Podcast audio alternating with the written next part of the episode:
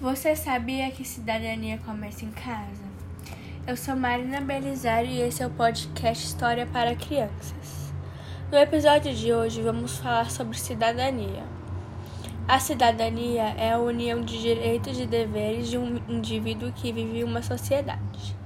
Direito à moradia, escola, alimentação e saúde. Dever de respeitar os direitos dos outros, obedecer às leis do país e não destruir o patrimônio público. Todo mundo tem direitos que devem ser respeitados, mas tem também deveres para cumprir.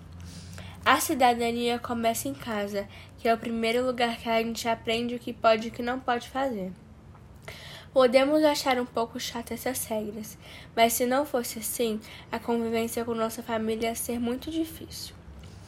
Temos direito a ter um lar, mas temos o dever de respeitar nossos pais e manter limpos os espaços como os da casa. Temos também o direito à educação, mas quando começamos a frequentar a escola, temos que saber que também temos o dever de respeitar os professores e não fazer bullying com os nossos colegas.